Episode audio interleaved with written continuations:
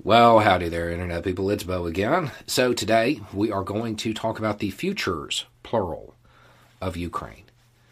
Um, I have a whole bunch of people asking for predictions, basically, asking for what's going to go down in various eventualities. The most common is people asking what's going to happen if Russia does decide to go in.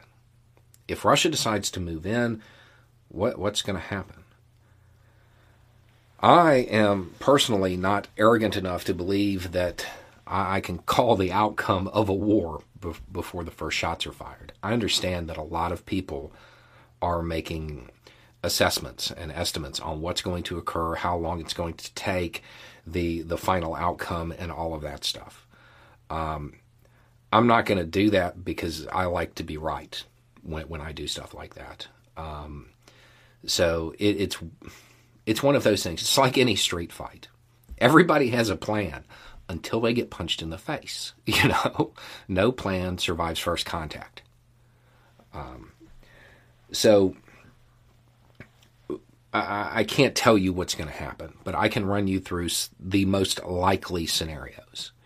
Um, conventional wisdom as to what's going to occur, it, it's probably the most likely scenario but I don't think it's a the the foregone conclusion that uh, Western media is making it out to be. So we'll go through it. If Russia decides to move in, what's it going to look like initially? Desert Storm. It's going to look like Desert Storm. Um, they will most likely try to duplicate that, that kind of effect. So it'll open with a strong air game but they're near peer nations. They're not peer nations. So it's not going to look exactly the way the U.S. does it. There's going to be a lot of conventional artillery involved as well. And along with that, there will be combined arms advances. I'm going to guess three, three different routes of advance. Um, now, this is assuming that they're actually trying to take the whole country, which seems to be the the assumption that people are operating under. Keep in mind that may not be the goal. They they may just want to take certain segments. Um, but if they are going to attempt to take the whole country, that would be the most likely opening opening gambit, right? And they would drive towards Kiev. Conventional wisdom, what is being depicted in the media is that the Ukrainian military falls apart and Russia is able to accomplish this in days or weeks. And yeah, I mean that that's that is a possibility. That's something that can occur. Okay? But I don't think it is a guarantee. I wouldn't say standing here today, I wouldn't say that's what's going to happen. Because one, the Ukrainian military isn't incompetent. It's not like they don't know what they're doing and they've had a lot of warning. So they might be uh, they might be planning some surprises because there are only so many ways Russia can accomplish what it wants to accomplish. So they can find ways to disrupt that. Now, that's assuming the Ukrainian military decides to go toe to toe with Russia. They will lose. It's a matter of can they make it too costly for Russia to continue. Okay, that they can't hold out forever. They're outmatched, and that's what everybody's focusing on is that scenario. The thing is, um, a they're I think they're underestimating the Ukrainian military. B the Ukrainian military has made it pretty clear that that's not what they're going to do. They're not going to attempt to go toe to toe. That's not their doctrine. That's not what they've been training for. That's not what they've been planning for. They have kind of uh, said that they're going to put up a stiff fight initially, and then they're going to disappear, poof, head off into the hills, and adopt more guerrilla style tactics. Now, from this point, the question becomes can they start that campaign, that resistance campaign?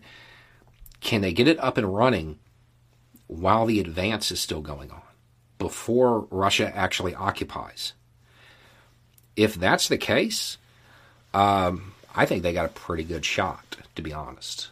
Um, because in that type of scenario, it you don't need a lot of people who know what they're doing. You need a few people who know what they're doing and who have had warning, like they've had, who are going to sit there and say, you know, there's only so many ways they can get from point A to point B. They have to come through here, and they're not going to. That bridge, we're going to make that super unsafe for them to go over. They can find ways to slow the advance. And if they can do it well enough, it might persuade Russia to back off. Aside from that, along with the people who know what they're doing, there's going to be a whole bunch of people who don't. And that's ideal. I, I know that doesn't make any sense. But when you're talking about irregular irregular fighting like that, that that's the best case scenario. You have a few groups that are really good and a whole bunch that have really no clue what they're doing, but they have a bunch of heart. Um, the the reason for that is that old joke. Professional soldiers are predictable, but the world is full of amateurs. And the subtext of that is, and it's going to be one of those amateurs that comes out of nowhere and cleans your clock, right? Because if they don't really know what they're doing militarily, like at a strategic or operational level, and they just know the tactics, they could do something that just doesn't make any sense. But it causes enough damage back down the line that it, it disrupts major operational plans for the opposition. Though those people that just have a lot of heart and not a lot of skill are incredibly important in this phase of things. If they can get something like that going while the advance is still occurring, I actually think they got a decent shot. Um, so you have that. Now, another option is that they don't get that that resistance going until after Russia gets to where it's going and the occupation starts. That's the worst case scenario for everybody involved because then it becomes protracted and it becomes really bad. Um, that uh, that's the type of thing that turns this. It, it takes it from a conflict that could be a month and turns it into something that could be decades. Um, so that that's your worst case scenario. Now you also have fog of war stuff, stuff that people don't really count on when they're making these estimates. You know, and there's a lot of stuff that is being overlooked when these estimates are being made. Please keep in mind that the Western media and Western intelligence, they have a really bad track record at predicting the effectiveness of irregular forces. See pretty much every conflict that we've been involved in for the last 50 years. They're, they're, they're not really good at determining how effective they're going to be. And to be honest, there's no way to know until it starts. So there's that. Now, the fog of war stuff that could disrupt all estimates are, are the wild cards. You know, during this desert storm phase in the beginning, Russia's probably going to want to try out some of their new stuff. What if it's not super accurate? Hits a children's hospital, something like that. What does the West do then, especially if there's a lot of footage?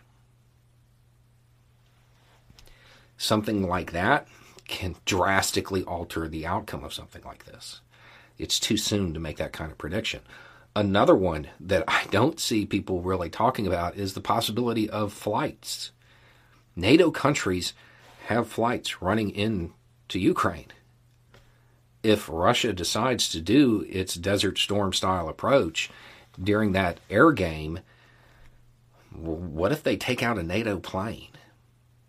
A Canadian flight, as an example, bringing in supplies. And Russia takes it out.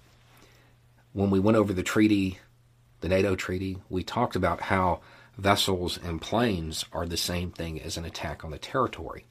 If that occurred and Canada wanted to, Canada could say, an attack on one is an attack on all, and all of NATO's in that fight. Um, with the number of variables, aside from the most likely opening gambit, nobody knows. Anything you're seeing that, that's on networks and predicting the outcome, I mean, people really are. They're calling this war and, and saying what's going to happen b- before it even starts. Um, I don't, I don't think that's a good idea. It, it reminds me of "Don't worry, the troops will be home by Christmas." Those kind of predictions that they're never accurate. There isn't enough information. Um, now, another option and something that somebody I was talking to brought up, and to me, it would just be ridiculous to do something like this. But again, not out of the realm of possibility, is that Russia doesn't try to do any of this. They just try to take Kiev from the air. Um, I, I, I see that as incredibly unlikely. I see that as as unlikely as the Ukrainian military being able to hold Russia off conventionally. um, but it was something that was brought up, and it's not out of the realm of possibility. You have a lot of wild cards that prohibit making any real predictions. And those people who are making them right now, they are guessing. Make no mistake about it. They're not they can't be informed because that first 24 hours, that will shape everything. Now, keep in mind, my opinion of how this is actually going to play out is that Putin wants to take Ukraine without a shot. I am still of the opinion that he's looking for a way out that isn't embarrassing. I don't know that he's going to escalate. I don't know that he's going to invade. This has been going on a long time. And again, the longer it goes on, the more warning Ukraine has, the more prepared they can be. Putin isn't a, uh, he's not new to this. He understands that. It would be a really bad move to to move in after this long. Um, it, it isn't like Ukraine is without friends, and it's not like the Ukrainian military stands zero chance of being able to make it incredibly costly. They may not win, but they can make it very, very costly. So, anyway, it's just a thought. Y'all have a good day.